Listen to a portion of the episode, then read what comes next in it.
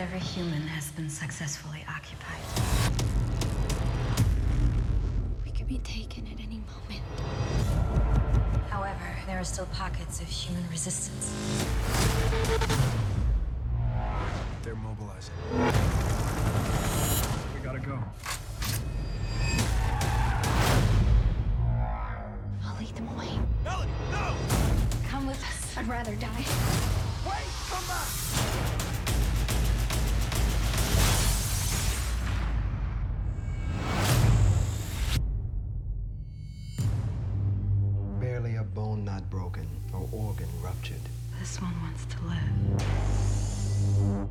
Occupy this host, her memories will lead us to the resistance.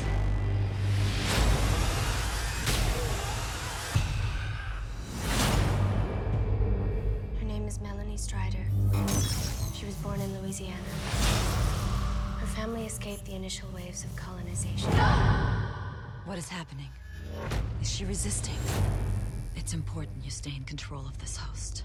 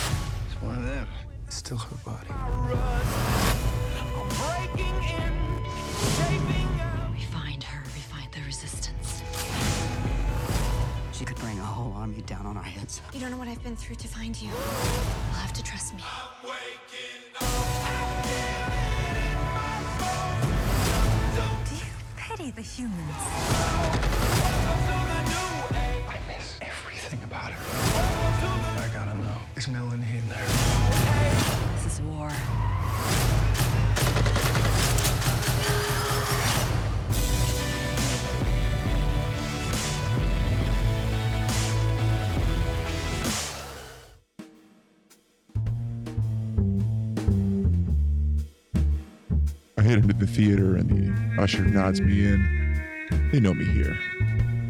I descend down the staircase behind the movie screen that only select people know about. The door at the bottom opens and I walk in. The sound of movie spoilers fill the air.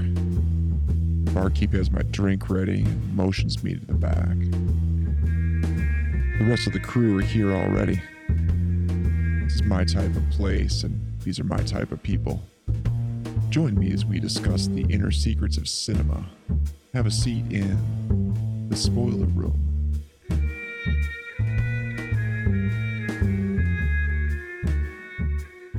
Uh, I'll be scrubbing you forever. Sorry. Okay, I don't think that's.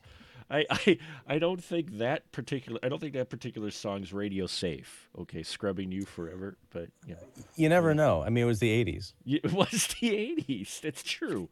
And hello, everyone. Welcome to another edition of the Spoiler Room. Thank you for venturing down the stairs, pulling up a chair, and grabbing your favorite drink with us as we talk movie spoilers. No, there is not Mountain Dew in this glass. This is seltzer and Malibu. So there you go.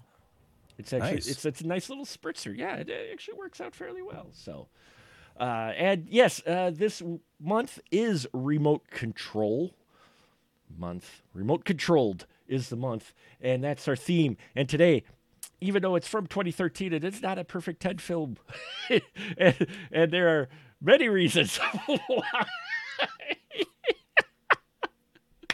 That we will definitely be getting into. But first, I have to introduce I have a crew member who is brave enough to uh, uh, venture with me through this film, and it is none other than the man who is keep coming back for more, Mr. Ian Simmons. Hello, Ian. How are you? You know, I almost broke the streak, Mark. I two hours and five minutes with this damn thing. Um, Dude, when I I forgot the runtime, I forgot the runtime. So when I fired it up, I'm looking at it going, "Huh, let's see." And oh dear God, it's two hours and five minutes. when it got to the natural climax of the movie, I was like, Whew. and then my I, my mouse hovered over the runtime bar. I'm like, wait, 56 minutes? What? It's it's like two movies in one. It really is. No, it's Um, barely even one movie. In one. it's barely. So, well, I mean, you know, I'm doing great, by the way. Thank yeah, you. I, well, I'm, I'm glad you're doing great. Uh, you're so great. I'm sure that you could uh, give us a synopsis of the host. Well, um, it was uh, it was a really cool. I mean, 2006 was a great year for Korean monster movies, and uh, oh wait, sorry, we're talking about the one from 2013. Wrong, wrong host. Yes, the wrong wrong host. Yeah, this definitely is the wrong host. um, I was so excited, Mark, when you said that we were going to be talking about the host. I didn't put it together that You- we were you talking it. about this one until much Yeah, too late, and I was yeah, like, oh my god. You missed it, unfortunately. We did do the host, but it was before you uh, became uh, an integral part in our podcast. So we did cover that movie, though. Excellent movie, by the way. A lot of fun. Well, I'll have to watch it my own time and then go back and listen to the episode. But for tonight, um, let, let me. I watched. I finished watching this movie like three hours ago, and I still have to go to the synopsis because I'm like, I don't in one ear and out the other. Um, all right, so uh, Saoirse Ronan, an actress whom I love, she is a tremendous talent. She starred in uh, this movie, which is from the uh, the writer of Twilight. That should tell you all you need to know. But I'm going to go further. Stephenie Meyer wrote the quote unquote book that this quote unquote movie was based on. Um, there there's an alien invasion, and these little squibbly white tendril beings of light came down and took over basically all life or all human life on the planet. They inserted themselves into human hosts, and uh, basically they got rid of war, famine, dishonesty, like all the bad things in human nature. Uh, and but they're all just kind of like wandering around, you know, doing their thing. Uh, but there are, are pockets of human resistance who don't want to be taken over. They like their free will. And uh, Melanie Stryder, played by Saoirse Ronan, is a teenager. Yeah, Um, I think. I, yeah, think. I I, mean, think. she does. She has a lot of sex in this movie, um, or at least implied. like nine, um, 19, like, you know, next month she'll be 20 type of teenager, I think, or 25, really, actually. I Let's just know. go with that because the alternate, like, like the internal monologue when she's talking to the alien version of herself, I'm like, this girl's 12 years old. Um, but, uh, but she's, uh, she gets captured in the beginning of the film during some kind of like a resistance raid, and she gets implanted with one of these uh, creatures who calls herself or is referred to as Wanda or the Wanderer. She's a thousand years old. She's finally been implanted in this new body, and she's learning all about humanity. Um, Melanie slash Wanda, it's like a man with two brains situation. There are two Mhm. personalities vying for control inside this, you know, body. Uh, she ends up back in the, you know, the hands of the resistance, led by uh, William Hurt. Um, Melanie's younger brother is there. So is the, uh, so is hottie Jared Howe, played by Max Irons, who was uh, someone that she and her little brother found, and they ended up like, hey, well, we might have to preserve the human race. um, so, so that's the line you're going with. Okay. so many lines in this movie. Um, Diane Kruger, the lovely Diane Kruger, plays the Seeker, who is sort of the one of the head aliens. She is tasked with tracking down all members of the resistance and essentially wiping them out or forcibly converting them into hosts so that the alien species can have total dominance over the planet. She goes after Melanie. There's resistance versus aliens. There's not a love triangle. It's a bit of a twist from the Twilight thing. There is, you know, a, a lovely young teenage girl and two hunky, brooding, you know, opposite sides of the tracks or whatever guys fighting for her affection.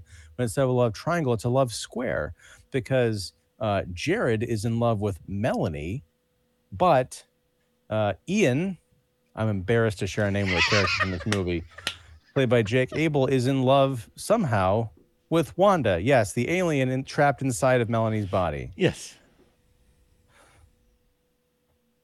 Can this just be like a 10 minute episode, Mark? We should get in and out of this. Help me out, man. I, yeah. Okay, remember last week I said, well, you know, every uh, film that I looked at for remote controlled month um, involved horror, being a horror film. I, but one of the reasons I picked this was because it's been a really long time since I watched it, and I'm like, I don't think that was actually a horror film. And no, this is not a horror film. Uh, maybe horror in other ways, but it is it is not a horror film. Um, yeah, it's it's by the writer of Twilight, and this literally feels like. I mean, uh, basically take take the, the the relationship dynamic you have in Twilight, and just add a second female in it. That that's it. It's otherwise it's the same thing. I mean, it. The thing is, it it I. It came out in 2013. There was the big craze of the young adult movies going out, and you know you're coming off. I think Twilight had just finished, or when was the final Twilight film? Uh, if you want, I could go check my Blu-ray collection upstairs. I. Okay. I'll leave it to you to find out if I'm joking.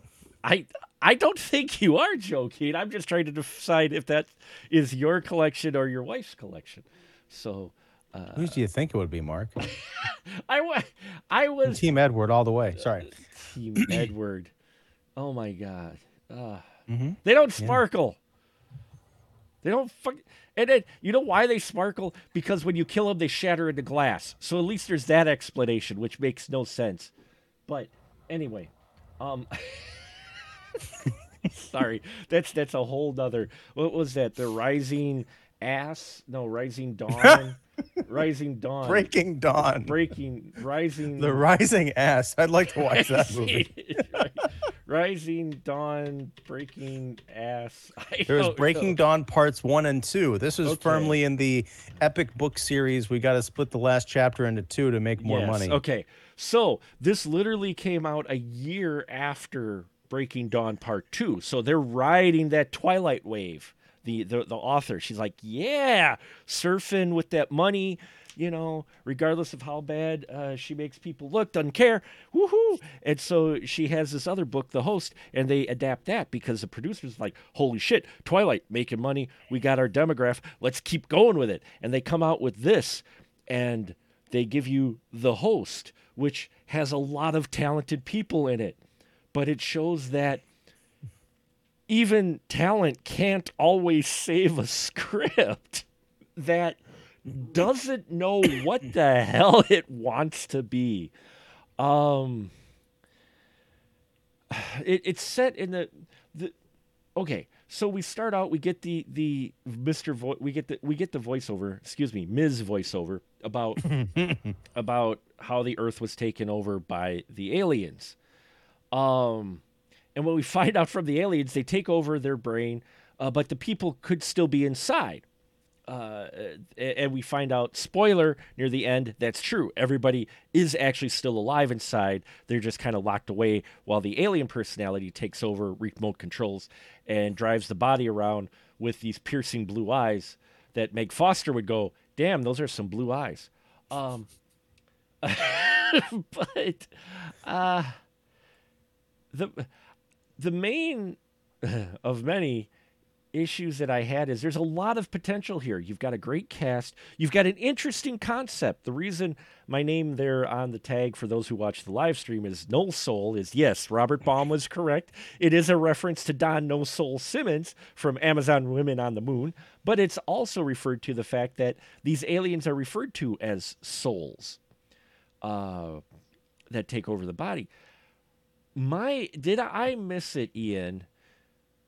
There, I was trying to figure out the motivation of the aliens for doing this for taking over the bodies because they've they've taken over bodies across the galaxy apparently 12 planets they've taken mm-hmm. over where they've co-hosted the bodies uh, and here go figure humans are the most difficult of course, of course we are.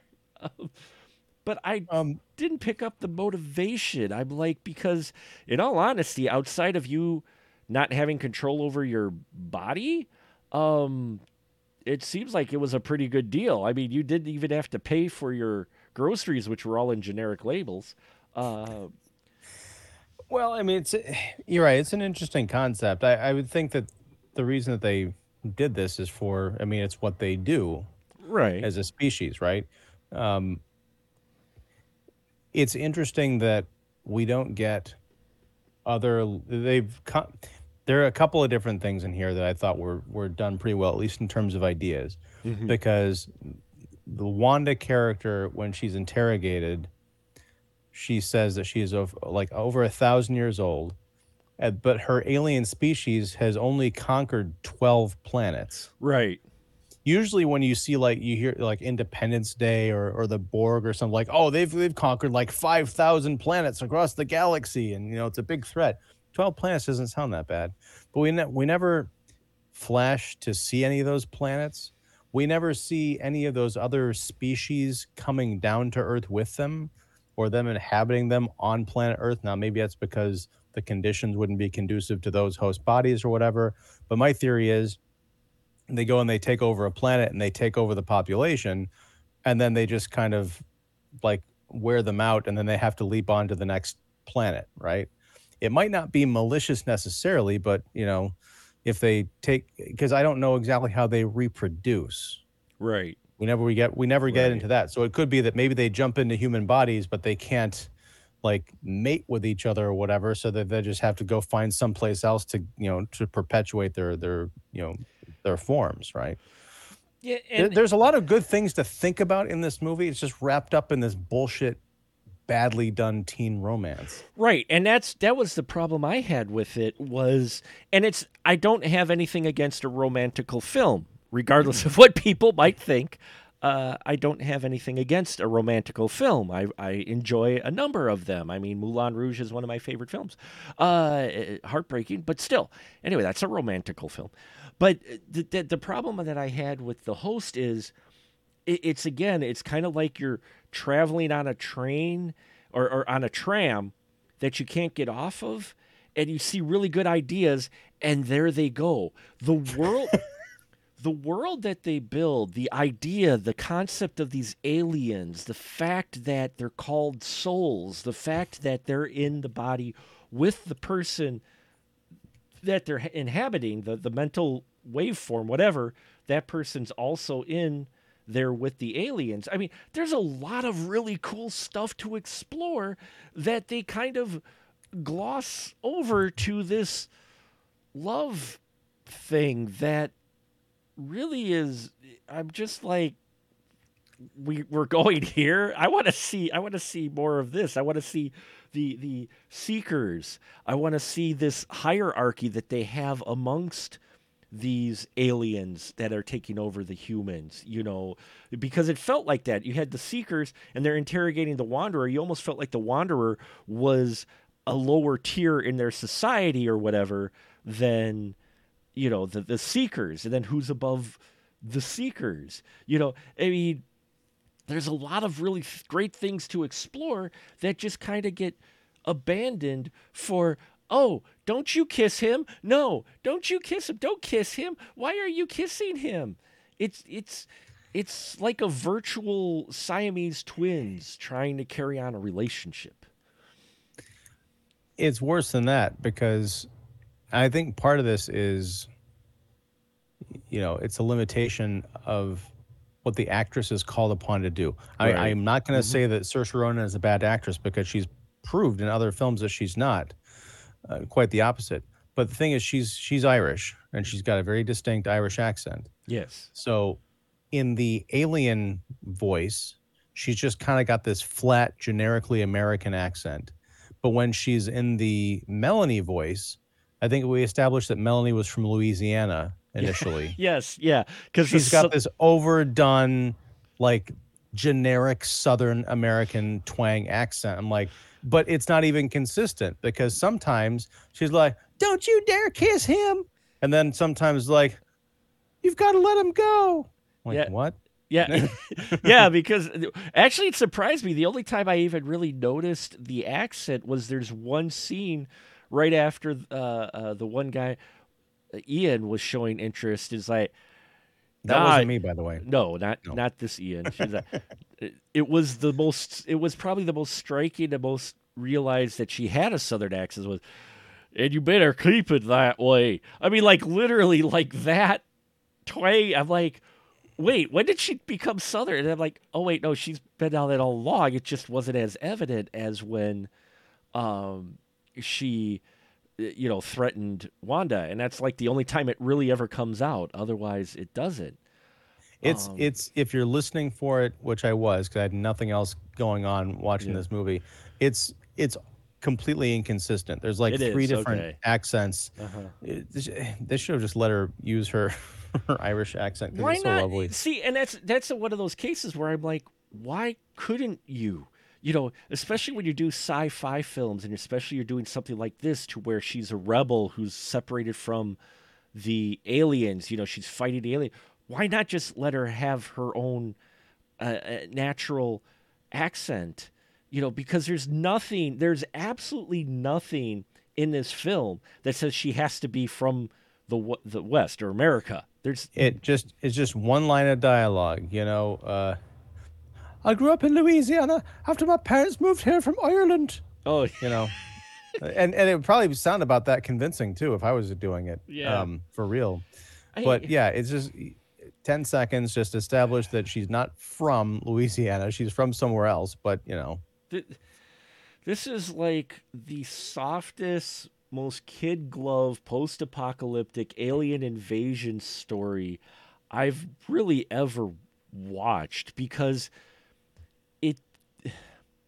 and that's the thing is I understand I, I, I understand it's trying to kind of be the teenage romance or whatever the young person's romance over the post apocalyptic thing but they don't give you enough even from the post at, at least the other ones even if they weren't that good like uh uh, uh was it allegiant or whatever it was that the the uh series that came out uh divergent divergent Divergent, um, yeah. it wasn't really that great. The movies weren't. I was told the books were far better, but at least there they even established though that you know, kind of the rules of the world and kind of how how the class system was and, and why these people were really rebelling and what is the bad thing.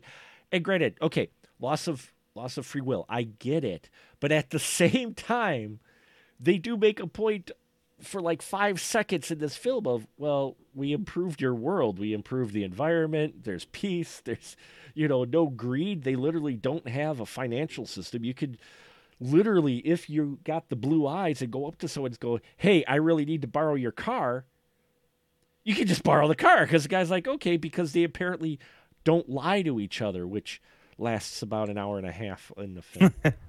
Well, but the, the problem there is that yeah, it's great for the aliens because they get to walk Right. around these cool bodies and have a peaceful society, but the people that used to own those bodies are either completely subsumed or they're stuck in a prison of this personality that's not their own. you, you know and I, and I get that but it never they talk about it I never feel it get that heavy or give the weight that that type of concept really should and I don't well, know if it's they they get damn close at the end when the seeker spoilers um, when they take the the alien out of the seeker's body, and Diane Kruger gives you know a tremendous 45 second performance coming out of it, and she was like, you know, oh my god, I you could tell that she was trapped in like this hell for a number of years, not being able to control, uh, you know, her her will wasn't her own. Um, yeah, but that's there are the ideas are there, but these a lot of these avenues are unexplored. And I was thinking to myself this entire time, like I would like I like to see the adult targeted version of this movie with the same cast, a much better script, and none of this sappy teen romance. Because yeah, the voiceover bit where it's like you know Wanda and Melanie are talking to each other back and forth. It is so. It's not even CW. It's like you know Oh. Nickelodeon, uh, Disney Channel nonsense. Like it's that is I would say performed terribly. But again, it just sounds like they stuck her in a voice recording booth and said, "Here, read these lines. Be really expressive without any context." well, yeah, I mean that that that is the tough part. And again, I understand that's supposed to be the focus, but at the same time, what you've created here is of interest and has so much potential to explore a lot of other things. And you could still keep the romance part in here, but really dive deep into it. I mean, William Hurt's in a different film. His character is I love his character. I- love the dynamic of the rebels. I loved that part of it. I wanted to see more kind of of that instead of the love square, like you put it, uh, between our our three young folks, because that got tiresome. Mark, I'm going to say something that's uh, people are going to say it's too soon, but I'm going to say it anyway. Uh, I think this movie took about 10 years off William Hurt's life. Ooh. Sorry. Uh, but I I'm like I seeing William Hurt's Jeb though. I'm like I want to follow that character. I want to follow him and the challenges he has. And maybe they do it better in the book. The challenges he has of trying to keep this rebel group together, you know, and and, and also this conflict he has that his was it his niece is also you know now a soul possessed uh, person. You know, there's a lot of stuff in there that they touch on, but then they're like, and now back to the romance. You know, it's like we get this little nugget of stuff, and now back to the romance where they're debating in their heads whether or not who they should kiss. Yeah, where are they? Are they in like Utah or something? I, I don't know. This this giant like mountain formation think- where yeah. they've got these these caverns where they built a Wrath of Khan style Genesis cave, which is really cool. Except uh, again, I'm thinking, no, I need some more backstory here because they have this elaborate like solar panel lined. I mean, uh, they're mirrors and everything, but they can control them to like hide their location. Like, how the hell did I know? Michael Jeb's a genius. I'm like, well, that's there's a difference between being a genius and having like Elon Musk levels of resources to build your, you know, mountain utopia in the middle of an alien invasion. I don't know what the hell was going on there, but I would love to see that story. I, I would love to see that story too of, of how they, they but that's the thing too. I, I would love to see the story of of this uh, uh, this group of rebels, though I'm going to say it and people can call me whatever names. I would have liked to see more diversity within this group of colonists. only because only because in all honesty, I couldn't tell one young teenage one so quote unquote teenage boy from the other. I'm like, wait, is that is that is that is that Ian or is that is that Jared? Or wait, no, is that the guy that wants to kill her that's neither Jeb, Jared, or Ian? But I I can't tell. I mean, there was actually, if you look for there's a lot of diversity in this cast. It just happens to be more in the adult, uh, the adult Oh, spectrum. okay, that's true. Um, Okay. You know, it's like in Yeah. in the alien uh, overlords, in the the rebels that uh, I the the two rebels that get chased out on that highway or whatever, and they end up out of bullets and they run their car or their truck into the concrete wall. I laughed on impact. I straight up like guffawed. I did too because I'm like, wait, that that's your solution? Not let's try to take out as many as we can. You've got a truck, they've got cars. You could at least try to ram these guys or whatever. But no, you're going to go and smash yourself into the wall of a divider, which we've proven might not necessarily keep you from being possessed, as we found out with our opening action sequence with uh, Wanda slash uh, Melanie, uh, you know, where she jumped out a window and the doctor literally says nearly every organ and bone uh, exploded and every bone broken, yet she's still alive. And and I'm like, okay. Well, I mean, well, yeah, she looked really good for that being the case. Like, I mean, she had some scratches on her and everything, and, and it was kind of a cool effect the way the camera moved around, so that when the alien was implanted, you see that she's perfectly pristine and, and healed Right, and everything. yeah. But How, uh, here's a question, Mark. How do the aliens build those spaceships? Oh, you mean the little pods? Yeah. How I- do they build anything? They're like the little squibbly, like. Well, no, they controlled they controlled beings that helped build those things. That's how that worked.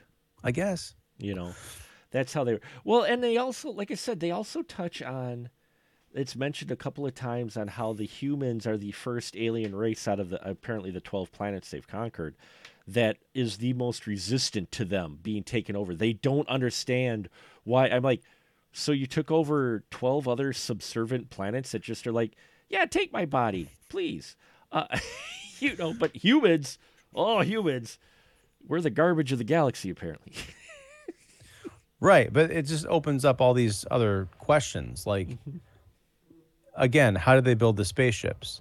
I mean, you're not going to be able to build manufacturing and, and hyperdrive systems and all that stuff just being like these little light beings. You're going to need something with hands, ostensibly, to manufacture these crafts, right?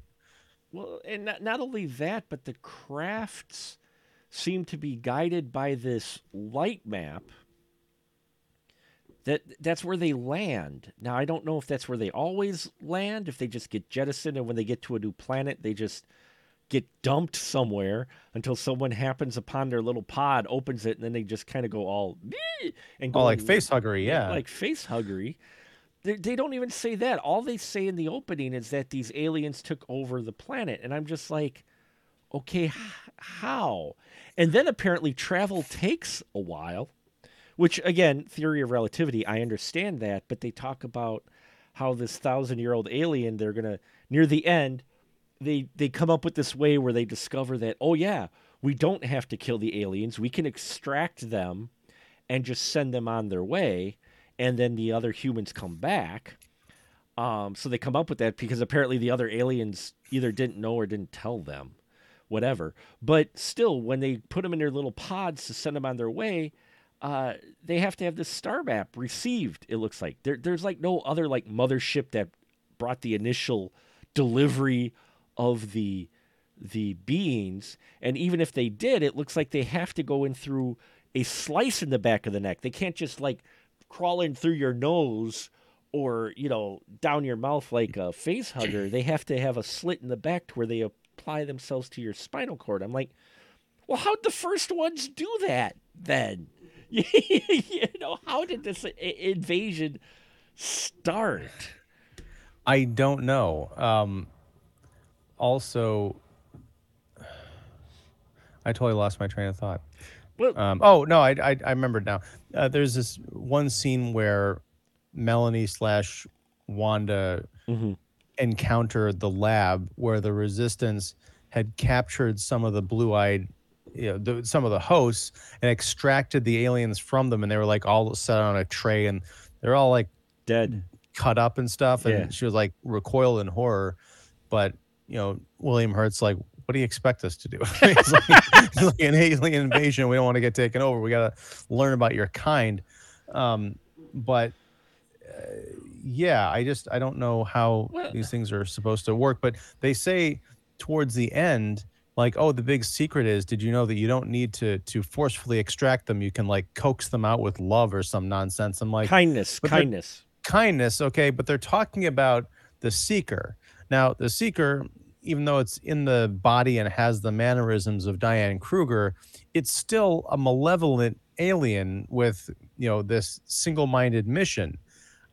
How are you going to coax the villain out with love or kindness?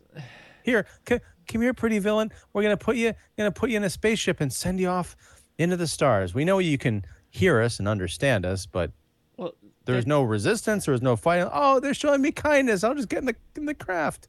Well, that that's that's the whole confusing part with this is there's no real rules set. And I know it sounds weird, but when you have a film like this, you need to establish at least a, a few set of, of base rules. And that's where I was saying is these aliens improved Earth. Yes, they're taking over your free will. And of course, you could get into the philosophical debate of the loss of free will versus improving the planet, which they touch on for literally one minute before we get back again to the romance part and how she doesn't want uh, Wanda taking her body to Ian. Um, you know, uh, so we touch on that thing, but still, it's like, well, you know, what do these guys come down, improve the planet, and then they, they just eventually fuck off or whatever, you know, and they go, there you go, we improved your planet, peace out.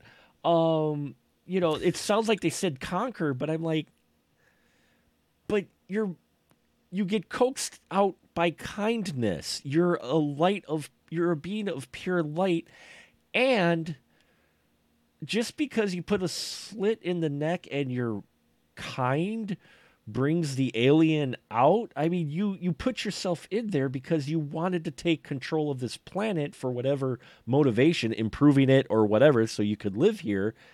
And now you're just going to and they say they've been doing it for months and coaxing these things out for months. And I'm like so the aliens just are going willingly. They're like, "Oh, yeah, okay, you found us out. We'll take off now." Okay. Right, but I mean, even like they had a few of those aliens. I don't know if they were experimenting with them simultaneously, but you'd think if you were captured by your enemy and you know tied down a lab table or something, you're like, oh, there goes Jeff onto that. They're they're taking him out of the host. Uh, they did it with kindness because he was kind of he fell for it, but I'm not going to fall for it. I'm going to, you know, another possibility would have been you know make these classic uh, movie villains where they think they're doing the right thing. Um, kind of like what happened with uh, Ant Man and the Wasp Quantumania, where, spoiler alert, uh, Kang the Conqueror, when he's talking to Michelle Pfeiffer, he's like, Oh, yeah, I've been around and gone to all these different planets. And everything's great. And then she gets a glimpse of what he thinks greatness is, and it's like death and the destruction everywhere. Wouldn't it be wonderful if the aliens were like, Oh, yeah, we, we improve all the planets we come to? Uh, and then it, at the end, it turns out that they just leave everything like a smoking husk of a shell. And that's why they need to be stopped because they're not really as altruistic as, as they claim they are. Right. And and maybe in the hands and I always hate you know, I I try to be positive and such, but maybe in the Why? hands No. of a different writer, you could have had that more established. And they're again hinting it gets hints at it that they're thinking they're improving the lives of these aliens and like, oh hey, what's a little free will when we completely healed your planet, you've got no war, greed, whatever. It's it's all a kumbaya, you know, type of society. Yeah, you don't necessarily have your free will, but hey, you know, it, it's just go along for the ride. Just sit back, let me take the wheel, type of thing but you never really explore that too much. Even the the corruption, let's put it this way, of the seeker. The the the, the seeker who is uh, you know, Diane Kruger's character who is different than the other aliens, but the other aliens are so passive, they're just like, ah, she's on a bender, okay, whatever.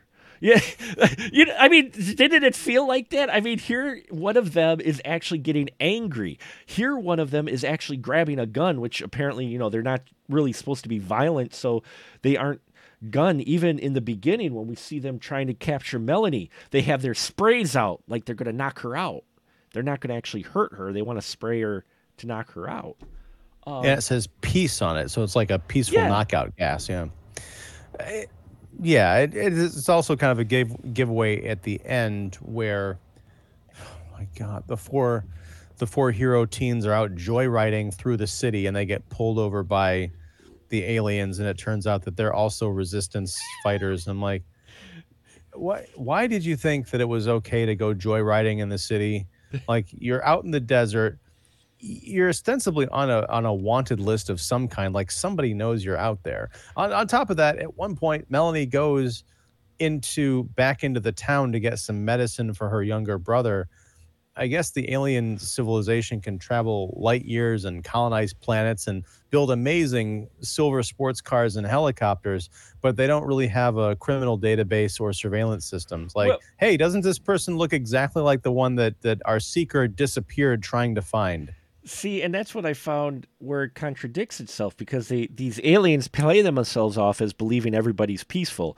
And they think she in all honesty, they think she is one of them, even though, yeah, you would think there's a facial recognition thing because she's supposedly, you know, missing.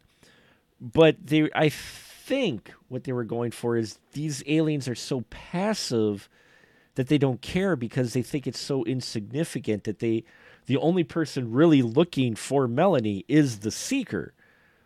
She calls the other ones out there. They listen to her. They obey. They came out. They half-assed their search. Seeker is like out there. You know, Diane Kruger's her character's like, I saw a fucking mirror right there. We got they're right there. And then they fly over. The guy doesn't even go in the direction she points. He just flies over a motorcycle, which the guy's like, Yeah, hey, how you fucking doing? You bunch of morons. And they're like, yeah, see, they aren't out here. And then they're like, well, even if they are out here, they're going to die. So, eh, you know, why are you going after them, Seeker? Which is a great question. Like, is she, is this a personal vendetta? is she on orders from somebody else? Like, what is what is her deal really? Well, and, and they try to play that off, but it still didn't quite make sense to me when uh, the Seeker goes back to her pod. They get her out, and you know, boom, Lacey appears. I think that was her name. Lacey was the the human's actual name. Uh, uh, when she comes out, she's like, "Oh, I've been screaming for years." And then Melanie goes, "Oh, so that's why you were seeking me out." And I'm like, I'm trying to draw line A to B, and there's a wall in the way of A to B going. I- what? I'm like, I. Why would her screaming be driving? You know, eh, but and I don't need everything explained to me. I'm not like that. I don't mind not having my hand hold, but at the same time, you're going to drop something like that to say for the motivation of the seeker breaking protocol and being different than the other seekers who are being all passive, and you're just going to breeze by like, well, my, yelling in the seeker's ear or in the head for like years is the reason why she went after you, and I'm like, that that makes no sense. I could see if you know, it drop a line at least that the seeker thought that if she could kill Melanie, it would silence the voice in her head. Maybe give me some kind of line or something like that. But all she says is, "Yeah, yelling for years," and Melanie's like, "Oh," and you're like, and you're just like, "Oh." let's let's uh right around this time is when melanie is laying on the table the doctor is about to uh kill her per her own request and she's lying there giving this monologue and she's like uh I, I want to die. I've been waiting millennia for this to be over. I said, "True words have never been spoken, sister." Um, but so she blacks out when she comes to. She wasn't expecting to be alive, but she is. And you know, there's Melanie. She holds up a mirror, and all of a sudden, it's it's lovely Emily Browning staring back at us. Uh, another actress that I love, who is absolutely slumming it in this picture. um, but it's weird because so uh, Melanie gets to be with Troy or Jake, what the hell his name was. I don't know. Melanie gets to play Jared. Just Jared, Just okay. Jared. It's just Jared. Just Jared. It could only be Jared. he's he's Um, he's not possessed, so he's by a soul. So he's just just Jared. So I thought the same thing when he first started acting. But anyway, uh so then Wanda ends up with Ian, and I just thought it was so strange because like a bunch of teenage kids or whatever, and no one is weirded out. I guess the whole like underlying message is it's not what you look like on the outside; it's all about what's on the inside. I'm like, bullshit. Like if I'm Saoirse, if I'm going out with Saoirse Ronan, and all of a sudden like this other, you know, again, you know, short, brown-haired, attractive teenager, or whatever, shows up, it's gonna take a while to get used to like being in love with someone who looks completely different than the person you thought she was like well, it's two not, weeks ago. It's not the looks, Ian. They looked inside in the soul.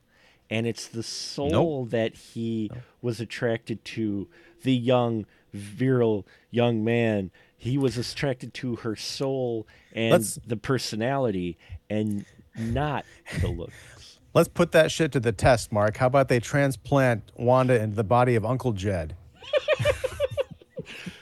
You get to see them kiss making me. out at the end of the movie. Me. Yeah, Kiss me, you, you, you fool. Kiss me. double date Now I want to downtown. Now I want to see that. Now I want to see that. Uh, no, I don't well- think William Hurt making out with a young teenage boy is not not a good look. and again, I understand it's supposed to be a quote unquote teen romance novel or young, you know, 20 something uh, romance story. But there was another opportunity for you to really spin things on your head and have Wanda just be pissed and upset and crying that they didn't actually kill her. You know, because she plays it off fairly quick. She's like, well, the doctor, she goes to the doctor, you broke your promise. He's like, well, no, they actually did. And then, and, and then they, they give this wonderful convoluted way of, well, you see, we've been freeing people for months. So you're like, so they've been keeping the Wanderer in a pod for months, and the Wanderer wasn't aware that she was in the pod for months. Well, we've been doing this for months, and this one, after we freed the alien, uh, she her personality didn't come back, so we just dumped you into this corpse. You see, Mark, here's the thing. Um, this ties directly into the hidden, which we talked about last yes, week, right? where it's like at the very end, the human body is dying, so the alien altruistically takes possession. It's kind of the same thing here, except the alien was put unbeknownst to them into a dying body. Right. Now, there's another theme in the movie we're talking about next week, I believe, Upstream Color. I'm starting to think instead of remote controlled, you should just call this series Roofied by Aliens because that's what it's turning out to be. Alien Roofie. I should Yes. just change the theme of the month to Alien Roofie. Yeah, I. That's the thing is is that was the frustrating thing with watching this film because being a science fiction fan and having watched many a science fiction film, there's some very interesting avenues you could take with this story that they establish if you weren't trying to remind people, oh, hey, no, this is a romance story. I'm like, I would have liked her to, to to write something that didn't necessarily, like I said, have at the end the big twist that Wanda is actually freaked out and pissed and goes running off, that she's still alive, which she asked them specifically, kill me. Eh, it's been a thousand years. I am done. oh shit you could have her turn and go back to her own kind saying oh this is what you do with your free will you take away the free will of other people wow Right? That and that that sets up a trilogy. I mean the thing is like the this movie was another one of the the long uh piles of s- franchise non-starters. Yeah. you know like there's that whole thing at the end they find more resistance teenagers like themselves. But the problem is we've been discussing this evening this evening it's too dumb to be science fiction for anybody who's into science fiction to show up because they're going to say what are the rules? You're breaking all your canon. None of this makes sense and it's all just devolving into sappy romance the teens were into sappy romances like what's with all this sci-fi bullshit? Like twilight worked because it was mostly about teens in high school or you know after getting out of high school and then they get in the larger world of like oh those vampire council conspiracies but by then you already got them hooked. Right, but also in the Twilight films, and I don't believe I'm actually defending these things, but uh, in the Twilight films, the the vampire and the werewolves play so much more an integral part in the overarching story and the the world and you're explored and there's in that she set up better rules. In the first film I, now I didn't read the books, but even in the first film, you got some rules established with the vampires, with the werewolves, why they hate each other. You got you you, you got you know why they don't like why you know most of Edward's family looks at Bella like, dude, that's like brunch. Why the why the why are you playing with your food, dude? Um, you know, uh, they establish at least some rules in the world where in here that's even abandoned to where, you know, and, and again, it, I even I'm trying to put myself in you know maybe this uh, this didn't even appeal really to the younger crowd when it came out. It literally has like a 13% on rotten tomatoes for whatever that's worth. It's it's not well rated or received. Some people say it was a decent adaptation of the book. I'm like oh that i'm not sure if what that's telling of the book. But again there's if it wasn't supposed to be a romance story, there's a lot of interesting things in here. Existential descriptions you could get in here, philosophical stuff. You could even the world of, of how the humans, how how the aliens pass the humans off so much passively. And, and that was another thing where it contradicted itself. They're not important enough to go looking but they, if they come into town and they take some supplies out to their dying people, well, then we've got to have the cops and we've got to cut them off and we've got to take them. Why? Even if they steal some of those supplies, eventually, according to the, what everything they say, they're going to die out. You know, or at least start having the hills have eyes type of offspring. but uh, you know, well, but but that's that's the other thing is like that didn't even make sense because like if you have you know, uh, like five women of childbearing age and at least, you know, at least one guy, they're not going to die out necessarily, right? They can they can reproduce and, and keep this thing going and and through the generations even come up with a good little rebellion. Well, that's what they were trying to do, is I guess, is cut their supplies off so they wouldn't feed each, you know, so they would starve. That's why it's the big surprise of the Genesis cave, where he's growing wheat in the cave, based off of reflective mirrors. I know, but that's that's the other other other other problem. You know, you talked about the lack of diversity in the movie. Uh, this is another one of those obnoxious post-apocalyptic narratives where like the middle of America is mankind's last hope. Like is there no other pockets anywhere else on the globe like maybe a deep jungle somewhere where you could have people who could live off the land, you know, there's water and vegetation and stuff. Well, that's what got me too with the ending of this film is the fact of when they run across the other group who also just happened to have one member who was a turned soul alien for the other side, just like their pod. Um, you know, they dropped the line of, "Oh, we thought we were the only pod of resistance left," and I'm like, "It's a big world." And I understand these aliens took over a lot of it, are you guys that naive to where you think you're the only ones in the world? Because I'm like, you haven't had any attempt to steal a radio so you could go talk to someone else via ham radio. Where was you know? well, it's this this movie also has.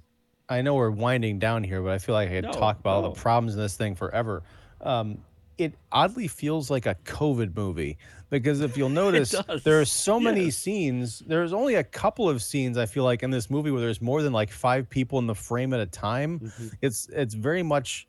I don't know if it was what it was going on. Maybe it was a budget. Like we spent all this money hiring Saoirse Ronan and Diane Kruger that, you know, we're gonna make the most out of having people stand in the middle of a dusty road and like have four people in the shot like talking to each other for 10 minutes. Like it just feels so damn cheap. it well, it does. They're all kind I of mean, socially distanced. I mean, uh, you know, the movie got interesting at the very end when they meet the the other resistance folks, because you get Bokeem Woodbine showing up in here, and I'm like, where was he for the rest of this movie? you know, like... it reminded me of a movie that came out a few years after this that I was blown away that it got no play. Like it flopped mm. hard, and I thought it was great. It was called Kin. Oh yeah, and it was mm-hmm. yeah. And at the very end of that movie, uh, the aliens from the future step out and they take their m- space motorcycle helmets off, and one of them is Michael B. Jordan. It's like, what the hell?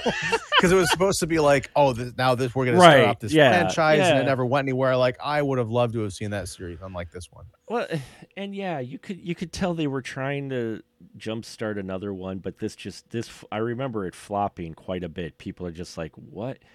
You know, eh, because it it was probably rushed. You're right. They didn't get a whole lot of money behind it, but they probably rushed it because oh, hey, we could tag it as from the author of Twilight. And that will get the butts in the seats, regardless of how good or bad it is. And then we could you know, take it as it will down the road. Once this takes off, then we can do the next one and be good. You know, it's just like you you, you mentioned it, Kin uh, four.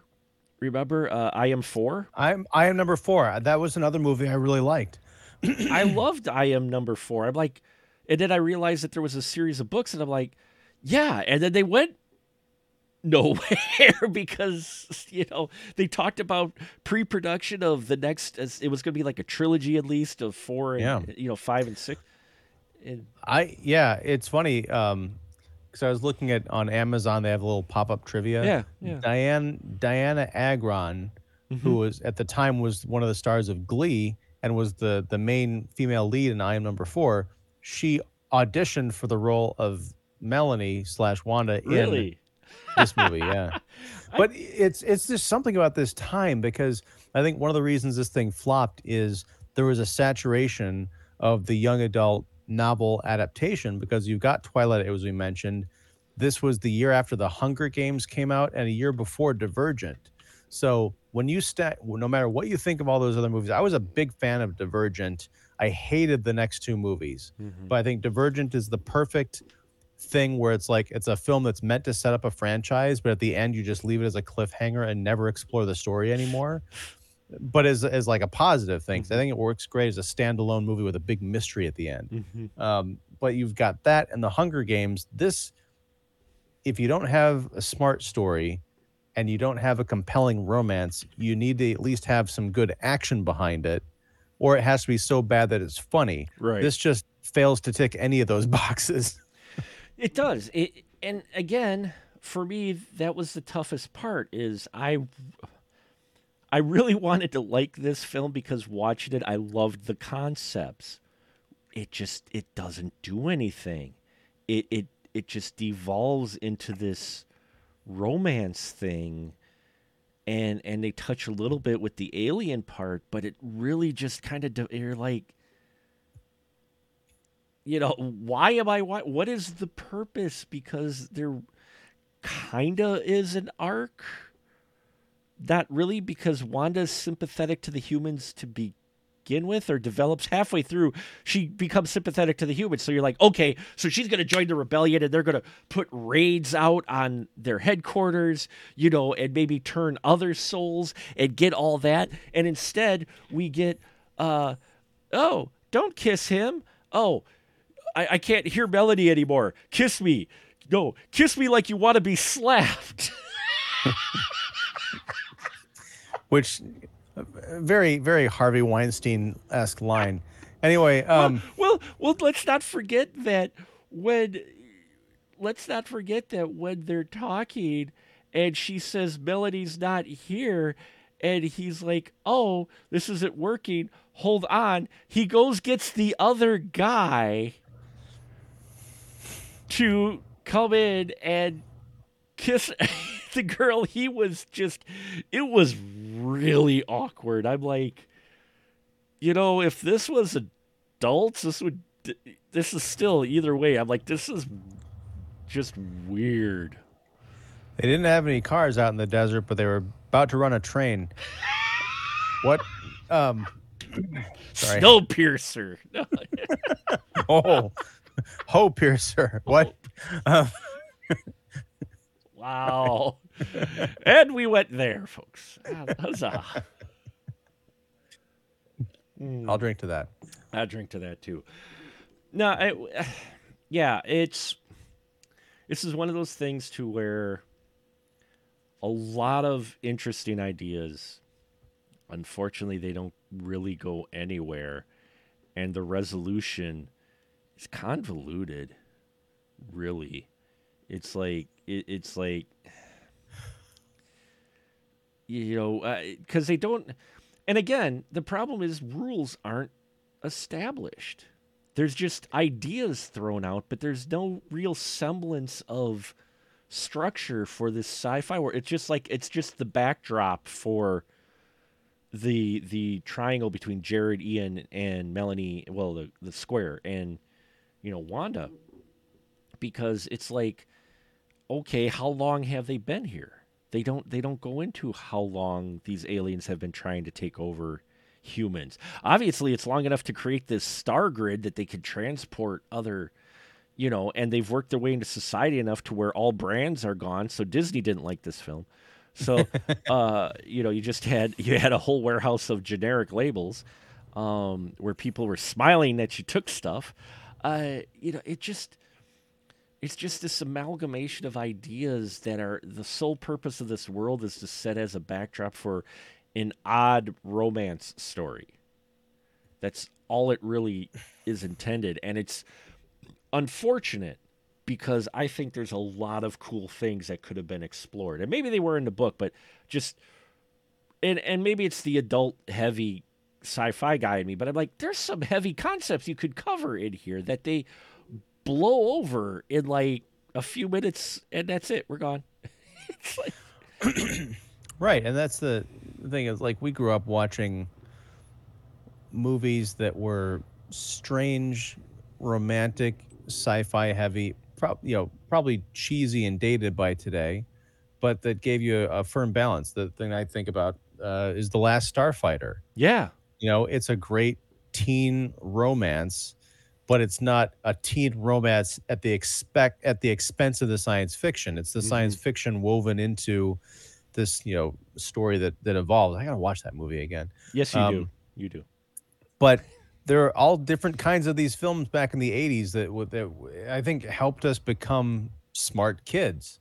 Uh, and, and also you know, emotionally intelligent, to use a phrase that I can't stand. Um, whereas this stuff, I don't know. It's just just kind of junky. Like, let's talk about briefly, Melanie. Something that you mentioned, we were talking about the the kind of like, oh, kiss me, or yeah, I don't, I don't know if I want to uh, BS romance stuff. And the voices in her head that's not even the same character we get when we first meet her at the beginning of the movie, where she's like fighting off people and like running and th- hurling herself out a window to to escape. Like that's a fighter. That's a scrapper. That's not some like, oh, I wonder if he's gonna kiss me, and you better not lay your hands on him. He's my man. Like, oh, d- no, don't it's not don't the same ki- person. Yeah, don't kiss him. Don't. Why are you kissing him? Don't kiss him. Don't you dare. Kiss. I'm like, there's really no fire there, you know, outside of her taking control of Wanda's hand twice to slap someone. Yeah. Right, but like we meet at the beginning of this movie, we meet Katniss Everdeen, and when she wakes up as an alien, all of a sudden it's Betty and Veronica. well, yeah, well, I mean, she really doesn't seem like they play her off as being so tough. She jumped through a window, all her gut, guts exploded, and bones are broken, yet she's still alive. Fighter. And yeah, unfortunately, they write the hidden inner monologue of her debating with, uh, you know, Wanda. Uh, and she just sound she's totally different character. It's like it this is not the rebel fighter who literally was going to take on seven guys and threw herself from a window so she wouldn't be taken over. I'm like, this is not that person because yeah, you're right. It's like, don't kiss him. Oh, you better not kiss him. You better not use my body to kiss him. No.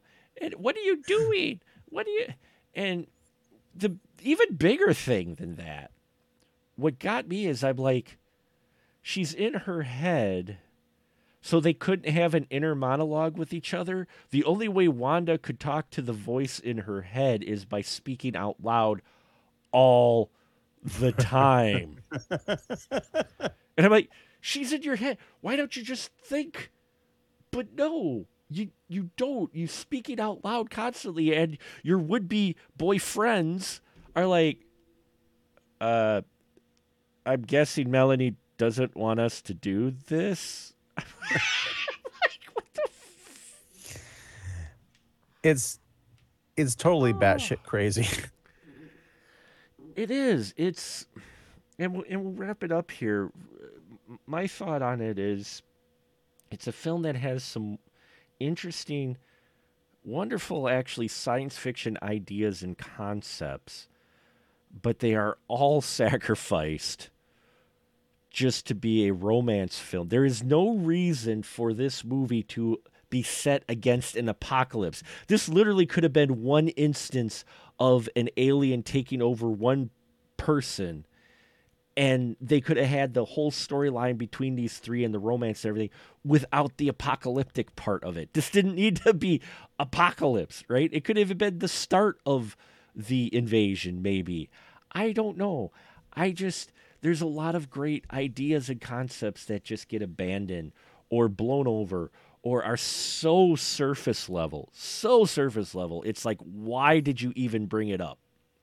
You know, yeah, I I want to. Uh, there's way more questions than answers. Um, we're not going to get them oh no, no, I here, mean, obviously, no, but but that's that that is the frustrating thing. Like I almost wish someone would take this movie and remake it as something you know for adults. I mean, they'd probably get sued for you know story, uh, you know, theft or something. But uh, it's it's ripe for the picking. you you literally could have made this a spiritual successor or at least a a this generation equivalent of V. There's a hmm. lot of potential here. Yeah. to turn this into the host into an actual limited series to where you explore things like V did. Because Dude, yeah, I'm get I got serious now that you mention it. Diana vibes off of Diane Kruger's performance as the Seeker. That's Right? a great call. Yeah. right? I, I, I was getting that vibes, but we get very because, as you mentioned, they probably gave very little money to this film. Um, so you get silver cars and motorcycles and, and helicopters, and that's about it. You don't even really get a futuristic world. You get, you know, these sprays that were based off of the stones from the Fifth Element. Um, so, uh, you know, it, there's just potential here for so much more, and and it's not that, and that's what was frustrating for me. It's not that I think it's a horrible film by any means. I think it is just probably a prime example of wasted potential and and it, it it's it, it it hurt as a sci-fi fan because I'm like there there's a lot of cool things you could do for a young audience and explore things that you just don't. You just don't. The director of this movie, Andrew Niccol, mm-hmm. Also he's got you know some good credits to his name. Uh, he directed an underrated Nicolas Cage movie that I really like called Lord of War. Yes, Lord Um, of War is great. He directed Gattaca. Yeah. He wrote he wrote the Truman Show. Like that's that's that's just goes to solidify the crime here. Like there's so much talent in front of and behind the camera that it's like how do you, it's almost like a like a science experiment or a dare. Like I bet I can get like all these great ingredients. Uh, I can get you filet mignon ingredients and still come off with a McDonald's cheeseburger.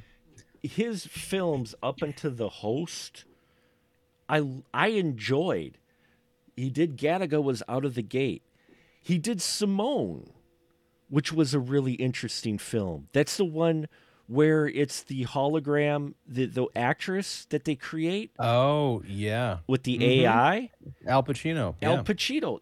Very interesting sci fi film that explores some really cool concepts that could be applied even more so today with Chat GPT and all of that. I mean, you know, that film's probably more relevant today than it was in 2002. But he did Simone, he did Lord of War, he did In Time, which I actually enjoyed In Time quite a bit. I don't You think I saw that one. That's the one where your life is your currency and everybody had the clock in their arm. Oh yeah, that was the um the Justin Timberlake thing. I never saw that. yeah, one. the Justin I don't think, I don't think I did. the Justin Timberlake film, which was actually a when it first came out, was it in uh, 2011? I'm like, oh, Justin Timberlake film, oh. But I went to see it because it's sci-fi, and I like the concept of your life being your currency for how long you live. Um, and it ended up being a decent film. It was an interesting concept, some interesting social commentary and such. So you get all of that, and then you get the host, and it's just like this is so compared to those four other bodies of work. This is so shallow compared to those. It, it it's you know if this maybe was his first film, I would see, but those other four films explore some really cool concepts and they actually set rules and explore them and in here they don't It could just be a matter of being a you Source know, material, Yeah, yeah. a- a- yeah, like a Universal Pictures wants to pay me how much to direct this thing that they're confident is going to be a franchise. All right. Uh, just one note on the Timberlake thing. Hmm. Um, have you ever seen Alpha Dog? i have not but i've heard about alpha dog Alpha Dog, great movie, uh, great performance by Timberlake. Also, Amanda Seyfried's in it. She was also they were together on In Time, and also Alpha Dog had a uh, an early performance from a very young Anton Yelchin. I think that Oh, was the first yeah. time uh, I I think that was the first movie I remember seeing him in. Hmm. Um, so yeah, definitely check that out. But uh, yeah, yeah that's all I have to say about no this movie. no we're we're, we're done we've we've gone long enough i'm sure but uh yeah that's the host. Um you know even if you're a twilight fan i would say just watch twilight um because this one is just there. This is literally a film that's just there. Uh it, it is it is cw material you you are absolutely right i think there too. This could easily be on cw this film. Uh you know and so yeah it's unfortunate to see that potential uh just lost to uh superficial you know superficialness skin not not skin deep you know? So there you have it folks. Uh the host uh yeah a film i even struggled with which doesn't happen too often uh, so uh, thank you so much. I hope you found this discussion interesting. Yes next week will be our official perfect 10 episode where we're talking about upstream color. One i have not seen. It will be a first view for me so that should be interesting. It was one that it was on my list. I never got around to seeing it so looking forward to seeing what that is about. Hope you've been enjoying remote controlled summer or uh, uh, month or as i should say uh, alien roofie month here and now as always is when i give uh, my wonderful host uh, co-host the license to shill so i'm just all over the place tonight so, uh, Ian, go ahead. The floor is yours, sir. Why, thank you, Mark. I'm Ian Simmons. I run Kicking the Seat, which you can find at kickseat.com. I also have a YouTube channel, which is Kicking the Seat. And uh, yeah, do uh, reviews and interviews and live streams. And speaking of which, Thursday at 8 p.m. Central, you can tune in to watch some of Earth's Mightiest Critics, of which Mark is a proud member and frequent guest. Uh, we're going to be I'm- talking about The Mandalorian, Episode 3, Season 3. And then at 8:45 p.m. Central, immediately following, doing a separate live stream about Scream Six, which should be a very uh, fun uh, conversation because I have a lot of things to say about Scream Six, and my opinion on the movie might surprise you, Ooh, so there's but maybe a, not since I gave it away. Yeah. There, there- there's a tantalizing little tease for you there, folks. Um, yeah, no, don't let them. I, I'm just the guy that sneaks in the back, and then I'm the janitor of Earth's Mightiest. I've read that about you. You know, what? yeah, no, well- sorry. Shh, shh. That's, what, That's, that's why you're the alien roofie guy. That's what? why I'm No. the alien roofie guy. We call this one the host. Anyway, so that's it, folks. We're done for the evening. And until next time, we'll just say good night, everyone.